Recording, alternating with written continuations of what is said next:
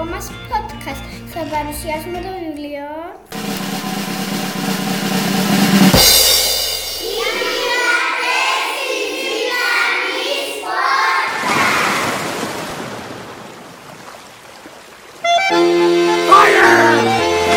Αφιάς Σαλάκη, εικονογράφος του βιβλίου είναι ο Τζόνι Τάντρεφ. Το βιβλίο αυτό είναι το δεύτερο που έγραψε. Κέρδισε μάλιστα και το βραβείο παιδικούς βιβλίου Waterstones. Οι πειρατές της διπλανής πόρτας είναι ένα αστείο και ενδιαφέρον βιβλίο. Όλοι μας ανυπομονούσαμε να μάθουμε τι θα γίνει στο περίφημο πυξοχώρο. Οι πρωταγωνιστές της ιστορίας είναι η Τίλτα και ο Τζιμ. Η Τίλτα ένιωθε μεγάλη μοναξιά στο πυξοχώρο και το μόνο που ήθελε ήταν ένα παιδάκι στη γειτονιά της για να παίζει. Η επιθυμία της έγινε πραγματικότητα μόνο που δεν ήρθε ένα συνηθισμένο παιδάκι να τα κάνει σε αντζίν με την οικογένειά του που ήταν πειρατές. Για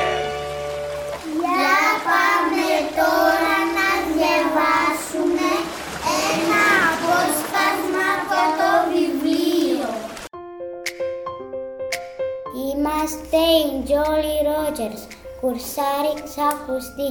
Μας στη στεριά θα μείνουμε, θα γίνουμε για λίγο χαζαστοί. Και ο μπαμπάς, ο πρώτος καπετάνιος, που όταν σαλπάρει φωνάζει «Ω, αρ, γιατί έτσι κάνουν οι κουρσάρι».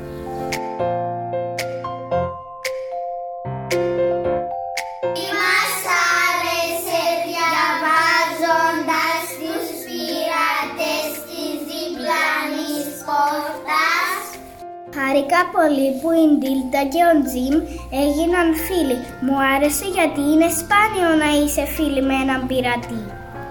Άρεσε περισσότερο που η Ντίλτα ένα κορίτσι της στεριάς έγινε φίλη με τον Τζιμ. Ένα απίστευτο πειρατή ο Τζιμ. Ήταν σκανταλιάρης, φορούσε ένα κόκκινο σάλι και περπατούσε ξυπόλυτος. Η Τίλτα ήταν ένα όμορφο και ευγενικό κορίτσι. Ήταν πολύ διαφορετική, αλλά έγιναν φιλαράκια. Υπάρχει κάτι που δεν μας άρεσε; Δεν μου άρεσε που στο πλήξο χώρι οι κάτοικοι δεν ήθελαν τους πειρατές Jolly Rogers γιατί πίστευαν ότι είναι κακοί. Εμένα δεν μου άρεσε όταν ο Τζιμ πήγε στο σχολείο και τον κοροϊδεύα γιατί δεν φορούσε ούτε παπούτσια ούτε καθαρά ρούχα. Δεν θα σας πούμε άλλα για το βιβλίο. Αν σας αρέσουν οι πειρατοπεριπέτειες, διαβάστε το και δεν θα χάσετε. Το Δημοτικό Σχολείο Ακακίου είναι το σχολείο πυρήνας για τη δράση λογοτεχνικά παιχνίδια 2021 του Κυπριακού Συνδέσμου Παιδικού και Νεανικού Βιβλίου. Το θεματικό επίκεντρο της δράσης είναι ιστορίες με πειρατές. Ακολουθήστε μας στο Spotify, το Google Podcast ή στο Anchor για να ακούσετε το επόμενο μας podcast.